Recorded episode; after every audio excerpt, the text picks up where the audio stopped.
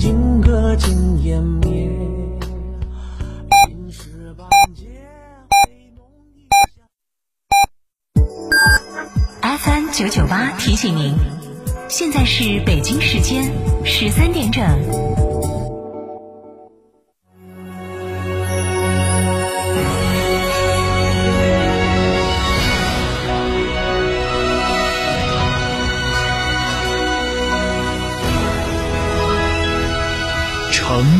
声音，FM 九九点八，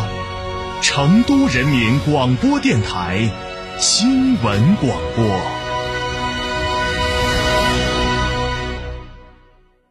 别墅大宅全案整装，就选新百利 ITD，十八年老牌公司，真全案、真定制、真省心。新百利 ITD 定制只为别墅设计，专注大宅。微信预约 CDCD 六七八八 CDCD 六七八八，电话预约八幺七幺六六六幺八幺七幺六六六幺。欢迎光临天成餐厅，这里为品牌提供经典广播电视新媒体做法，有品牌宣传、软性植入、专属定制活动执行，独家代理成都电视台全频道频率以及看度 APP 广告业务。天成传媒层出不穷，合作热线八四三三六九五五。坦克品牌二十万辆共创季，十一月尊享五重好礼，只低零首付、零利率，至高七千元置换补贴，更有万元好礼等您来抽。加成。坦克龙潭店八二八七五五三三。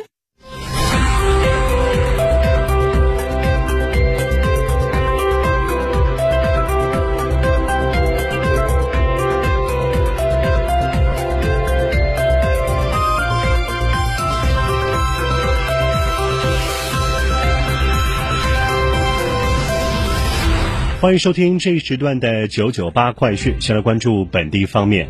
十二月八号，由成都高新区指导，Spark 联合国开发计划署可持续发展创新实验室成都主办，华为云计算技术有限公司支持的数字贸易创新发展沙龙在线上成功举办。活动中，成都高新区发布了成都高新技术产业开发区国际化指数二零二二，该指数显示。成都高新区二零二一年较二零一八年增长了百分之四十九，国际化水平不断提升，国际化指数持续增长。根据了解，国际化指数由成都高新区中科院科技战略咨询研究院、中国高新区研究中心联合编制，于二零二一年开始编制发布。今年成都高新区国际化指数以二零一八年为基期。根据二零一二二，根据二零二一年最新统计数据，从全球资源集聚力、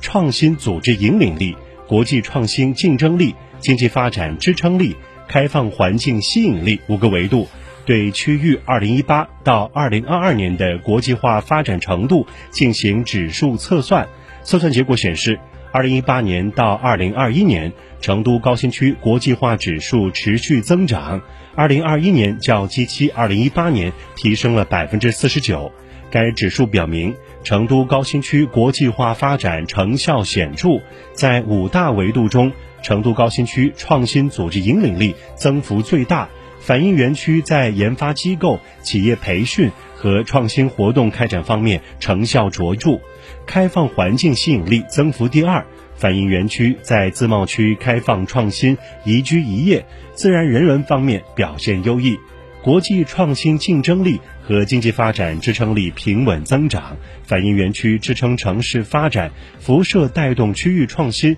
和国际竞争力表现方面稳扎稳打、持久发力，在克服疫情带来的全球经济和产业链冲击方面表现出强劲韧性。数据背后是成都高新区全力促进外向型经济发展的具体实践。在引进外资方面，二零二一年成都高新区新设外商投资企业数稳步增长，复兴宝、德信人寿保险四川分公司、阿斯利康医药成都有限公司等纷纷落户成都高新区。截至二零二一年，成都高新区引入世界五百强企业达一百三十二家。留学生创办的企业累计数连年增加。在对外贸易方面，成都高新区综合保税区成绩亮眼，二零二一年完成外贸进出口总额五千八百一十九亿元，其中高新片区实现进出口总额四千九百九十二亿元，连续四年保持进出口总额全国第一。此外，成都高新区在自贸领域也表现不俗，成都高新区推出自贸通综合金融服务。针对外向型中小微企业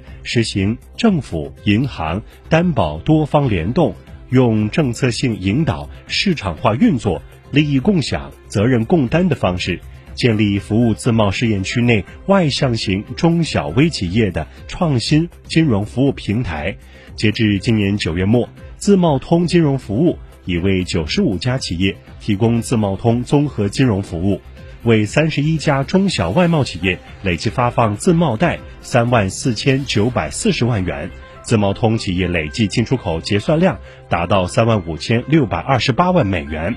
成都高新区近年来国际化发展态势总体表现良好，在四十个定量指标中有三十个指标呈现上升趋势。比如说，成都高新区二零二一年新增自贸区外资企业注册资本金达九十四亿元，整体呈上升趋势。中科院战略咨询院中国高新区研究中心主任刘慧武介绍说，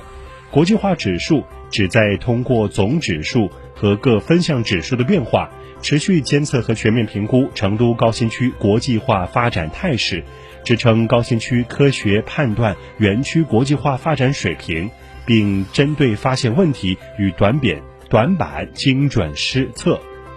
指数显示，成都高新区全球资源集聚力有待进一步增强，这方面可以多做一些工作。成都高新区相关负责人表示，下一步将充分发挥知名高校、科研院所和世界级领军企业的作用。通过强化高端人才引进、增强国际创新资本流动等措施，进一步集聚全球创新资源，继续推动国际交流合作，加快创建世界领先科技园区。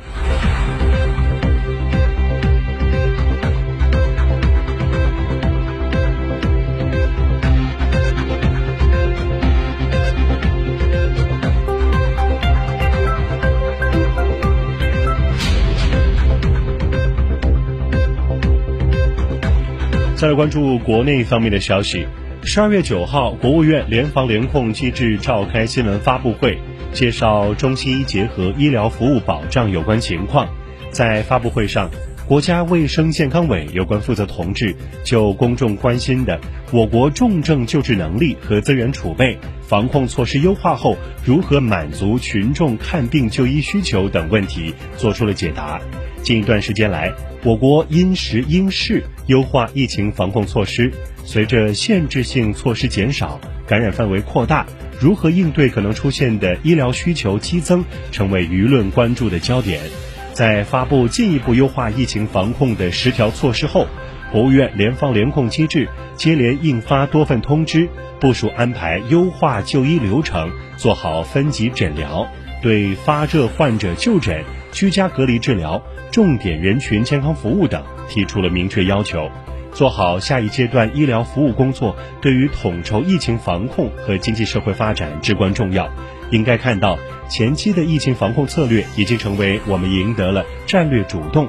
奥密克戎病毒致病性减弱，全人群疫苗完全接种率超过百分之九十，医疗卫生和疾控体系也积累了大量经验。并拥有有效的诊疗技术，在这种条件下，尽管我国人口。